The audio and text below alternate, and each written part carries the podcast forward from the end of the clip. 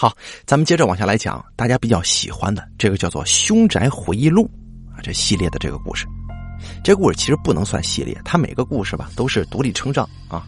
就是咱们故事的作者水镜啊，他呢亲，他是一个房产中介嘛，咱们开头介绍过了，他所经历的一系列的这个卖倒卖凶宅的时候所发生的一些事儿。啊希望大家能够喜欢啊！有很多朋友比较钟情于这个啊凶宅啊呃这种类型的故事，因为他觉得比较贴近民生，因为与住宅有关嘛。那么咱们来说一说今天的这个叫做呃买卖凶宅的一些经历吧。咱们作者水镜啊，他是这么说的。他说呢，我停了好几天啊，没写没写这个故事。我一直在想啊，我应该怎么说这个事儿呢？说真的，这回啊，这间房子，那个时候已经影响到我跟另一个同事了，以至于这心中到现在还是有阴影的。有人问我，你怎么说这么多凶宅呀？啊，哪儿这么多事儿啊？真的假的？其实我想问啊，这听众朋友们。还有这个读者朋友们，有谁跟我一样是房产中介啊？你们自己知道凶宅有多少，不用我多说吧。不是干这行的呀，你永远都不知道这里边有多少门道。这个新闻播报的也好，你道听途说的也罢，这烧炭上吊凶杀，每一次新闻报道这样的事儿，基本上很可能就牵扯出了一个凶宅。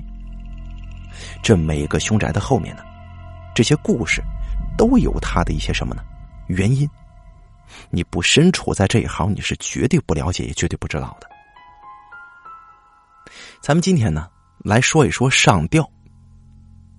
以前我常听我学长说，这个卖房子，凶宅没关系，但是如果你是上吊死里头的房子，那你最好啊，不能接，也不能卖。老实说啊。我也许是因为不知道，或者说我觉得我自己没做啥亏心事我也没想太多。可也许那回啊，我真的就不该接那间房子，真的不该呀。这个上吊死的人呢，死后会因为一股气没泄出去，始终就存留在身体之内，所以才说上吊的吊死鬼最可怕了，因为。这口气不出去，那是带有强烈的怨念的，那真的会有很大的几率形成什么呢？厉鬼。有一回有一个机缘，我呢成交了一间在台中生活机能，也就是说这个环境啊周边呢最好地段的这么一个房子。也许啊，就是因为这件事儿办成了，成交了。才会有很多的机缘跟大楼的这个警卫互动聊天拿着替新屋主去办事儿，去看看有没有别的户要卖，还真让我看见了这么一间房子。有其他中介呢也看过，可是他们看的次数不多。我就问这个警卫大哥，我就说了，我说大哥呀，这间屋子要卖要卖吗？啊？那个警卫看着我说。哎呀，对不起啊，我这边啊帮不上什么忙，这个手我可不敢插。他话虽是这么说呀，可是我还是去套他话，我最少得让他把门牌号给我说出来吧。他到最后啊被我烦的有点有点厌了，就把这事告诉我了。这是一间中高楼层的房子，在早期的时候啊，算是比较豪华型的。虽然现在这屋龄已经很长了，但是一开始人家可是高档的。借着出入登记簿看见的资料，哎，我去上网上查，我就看看这房子有哪个中介商在卖呀。说真的啊，承接这个房子的只有这么寥寥几家中介商，这重点呢是价格，这价格特便宜，这开价呢可以说比成交价。还低呢，这有多便宜？我这么跟你说吧，就是说那个地方那样的房子，还有这个大楼本身特别抢手，绝对不可能卖这个价的。我跟同事商量之后啊，决定去拜访这个屋主人。准备好资料，甚至我们刚刚成交的资讯我都带着了，意思就是我们是有实力的中介商。哎，我们来跟你谈一谈。两个人呢就这样跑去屋主的户籍地拜访他去，找他。一开始这个屋主人见我们来的时候，他脸色其实是不好看的。他的脸色怎么不好看呢？就是好像是有一种怕怕的感觉，眉头始终是皱着的。他好像是一脸担心我们会对他怎么样。听我们的自我介绍跟来由之后，这个屋主就点了点头，请我们呢进屋去谈了。好吧，我要说的是，这次我真他妈的是自己给自己找麻烦。因为谈的过程当中呢，这屋主就告知了我很可怕的事儿。那个时候啊，就在跟屋主谈的差不多的时候，屋主也愿意给我们替他销售房子的这个机会的时候，哎，当时特开心呢，因为价格不贵，这个小区本身呢又非常有质量，这个住户的品质也都是非富即贵，那就开始写资料吧，赶紧应下来，这写呀写的。这写资料当然呢，干我们这行你得问呢，你这房子有没有漏水呀？当然这个漏水是加引号的啊，意思就是有没有出过事儿。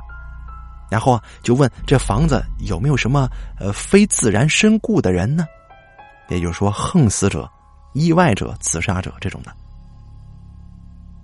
我这么一问，这个房屋的主人呢，就说了：“啊，我我这个屋子呀。”有个问题，那就是这里边啊，确实发生过非自然死亡的事儿。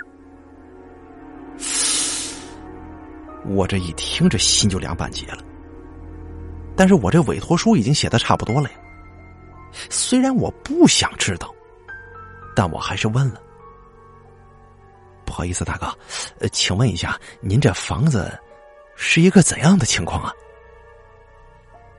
这屋主人叹了口气说：“哎呀，这房子里边啊，有上吊死的，所以这价格上呢，我知道我们这边的房子价格是很高的，我这边压的已经很低了。行，这里边的事儿我算是知道了。这回是吊死鬼啊！当时我同事是在我旁边的，他听了之后也不表态，低着头，一直看这个委托书。”从头到尾，他就只说了一个“嗯”字，就这样，他就嗯了一下。你说，我想让他帮我出个主意，你说这个房子咱接还是不接呢？说真的，我也不知道该说些什么，只听到这个屋主人说：“这部分呢，就麻烦你们了。这价格上，如果有客户真想要的话，咱们还可以再商量，没关系的。赶快把它卖出去，就算了。”我当时一听这屋主人这么急于脱手，肯定不简单。但是我说道：“哦，行，没问题，我这边会尽力的替您找一个好买家的。”虽然我嘴巴是这么说呀，但我在想啊，我操你他妈这又是凶宅啊！你凶宅也就算了，你这是，你这是上吊死的呀！在拜别屋主人之后，我同时看着我说：“你呀。”你以后啊，我我跟你说吧，我以后跟你搭档案件的时候，我得先谨慎想想了。我心想说：“我操，我该愿意吗？啊，这房产中介卖屋子，必须得写一份委托书。这某些中介商啊，会为了这种东西被盯得要死。但我还好啊，我是高专，接不接都行。但很遗憾，那个时候不由得我选，因为店长啊。”他说是有客人可以介绍，这接都接回来了，可是我跟我同事都一脸要死不活的样子回去了。然后这我们的老板就问呢：“怎么样？那房子接下来了吗？”我看了一下这个店长，另一个同事转过身去，他不想说话，然后我就说了：“呃，店长，那房子谈下来了。”啊，是吗？店长好像很开心的样子。虽然不想说，但我还是得说呀。哎，店长，您您先别高兴啊，我我接的这套房子呢，有件事您得知道，就是就是这个房子上面啊有死过人，是是吊死的。我就看老板的脸呢，瞬间从笑容垮下来了，之后就转成了愤怒，真的特别有意思。可是没办法呀，这活我接了，我总得跟老板说清楚这活的性质吧。接下来就得去拍照跟画格局图了，因为我要卖嘛，你必须得给人家买主得看得明明白白的。我就叫我这个同事跟着我一块去，因为什么呢？因为是我俩去的，这房子卖了之后也有他的一份当时我们俩就去了，去了之后啊，这时间记得挺清楚的，是下午的五点三十二分。我们两个去警卫室就说了：“哎，我们是房产中介，我们来拍照的，并且出示了屋主的委托书。”这个警卫看了一眼委托书，就说了：“哎呀，说真的，大家都算是熟了，都认识了。你们两个知不知道这房子的事儿啊？”我们就意会出来了，他肯定是有话要说。我就说：“啊，我我们知道了。什么？你们知道了？啊，确实知道了。那知道了，你你们还接呀？不要命了？怎么办呢？”我们两个人也只是嗯嗯嗯的，就这么拿钥匙上去了。说真的啊，这房子真的很漂亮啊，因为它是早期的那种豪宅，所以它的设计跟风格都是属于大气简约派的格局。这个采光、通风、装潢都是特别棒的。找到这个电闸的总开关，打开之后。可以看见整个客厅到房间的一个设计都是特别气派。这早期的房子嘛，这个公摊面积又不多。然后呢，我们开始分工，一个负责拍照，一个负责画格局。可是说真的，这回我们进门的时候都忘了敲门了。前面我也给大家讲了几则故事，我进门之前是必敲门的，但这回忘了。我记得我当时拍照，拍到一半的时候，突然之间呢。这总开关，啪的一声就关上了。我心说这怎么回事啊？我同事紧张的从房间里冲出来。也许是因为待在凶宅的关系吧，我们都很紧张。说真的，房子很大。我走去客厅，看到总开关的电闸被关了。我当时寻思，可能是自己跳闸了，应该不是什么别的事儿。然后呢，我又把总开关往上搬，这个灯又再次亮了。我跟同事一道，一边继续画图，一边继续拍照。可是这不到一分钟，我们两个又听到“啪”的一声，总开关这又被关了。这回把我们俩给吓不轻啊，就赶紧冲出房间去开总开关。最后这灯亮了，可是这个灯亮的有点不正常啊！这灯一闪一闪的，因为时间已经是傍晚了，基本上这天色已经很暗了。我们就开始觉得不大对劲儿，外加我就跟我同事就开始感觉到这个房子里边有一种沉重的压迫感，而且空气有点冷。那种冷啊，不像是冬天那般冷，而是一种会令人起鸡皮疙瘩的那种清冷。这个时候，我同事开口说了：“哎呀，这么冷啊，赶紧弄一弄吧，咱们走啊。”我们两个就在开关旁说：“哎，抱歉呐，我们只是房产中介卖房子的，您这屋里边不管是哪位阁下，您可别吓唬我们呢，打扰您了啊。”哎说了这句话之后，奇怪了，这个灯啊不闪了，但是那种压迫的感觉却一直还在。开始我们两个继续拍照，继续画格局，只求赶紧离开这里就好。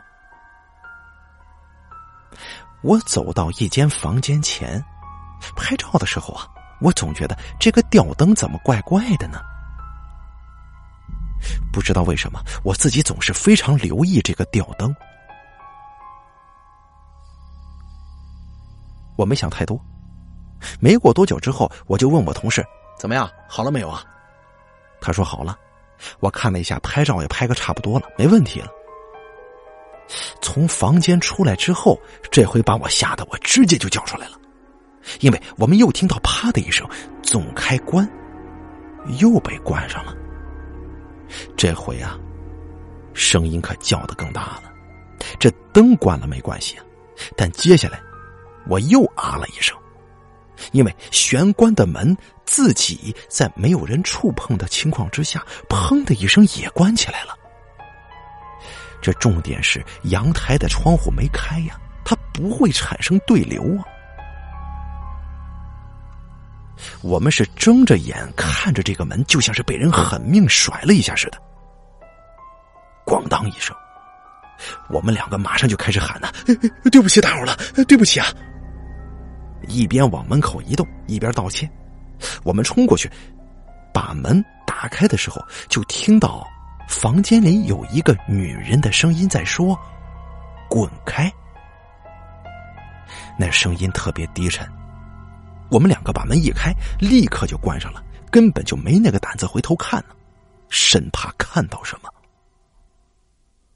这门上的钥匙一拔，立刻按电梯下楼。那个时候，我记得时间是六点五十分，天色都暗下来了。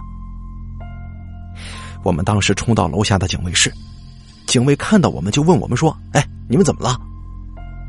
我就跟他说：“我们看到东西了。”他说：“他看我们冲进电梯很紧张的样子，看我们一直按开关门，还说电梯的摄像镜头这个门前好像是有人呢。”他还说了一句：“怎么，你你们进电梯之后，你也不等人家上电梯吗？”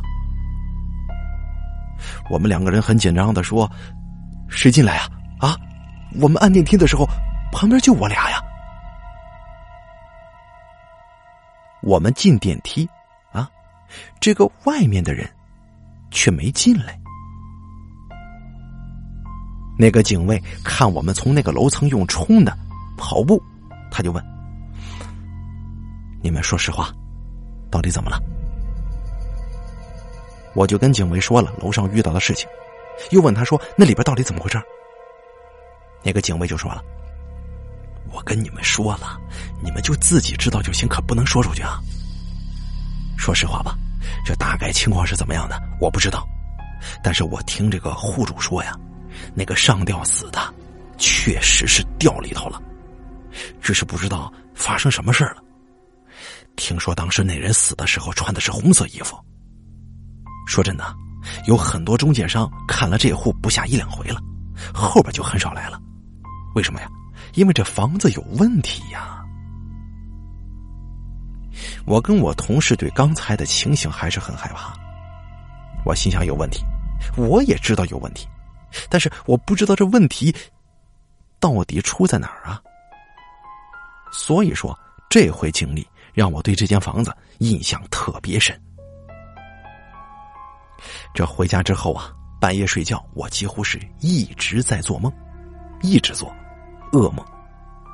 那几天我每天都很想睡觉，但是我一闭眼，我就发现我起不来，因为那种闭完眼之后的睡着是一种很深沉的睡，哪怕你是中午睡个十来分钟，或者说闭眼小睡打个盹儿。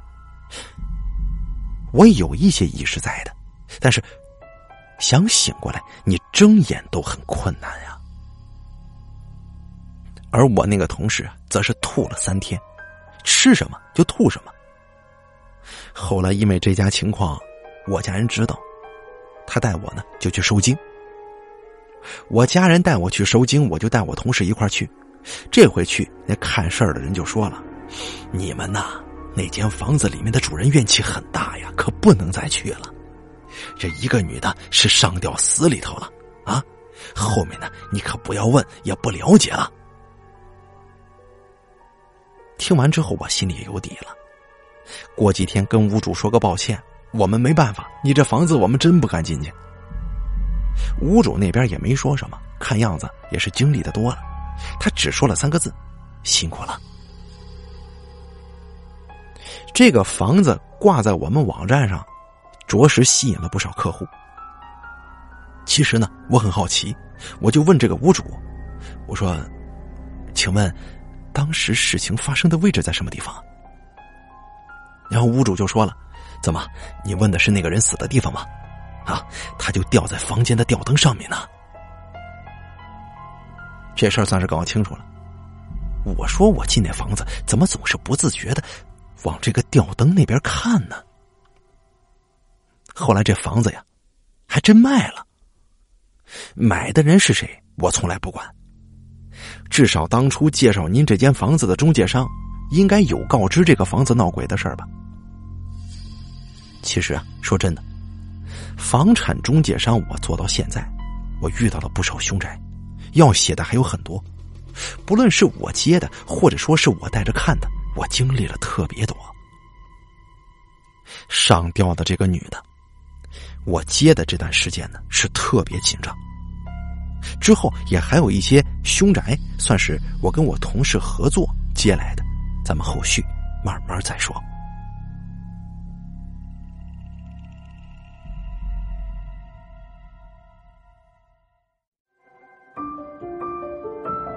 本期故事演播完毕，想要了解大凯更多的精彩内容，敬请关注微信公众账号“大凯说”。感谢您的收听。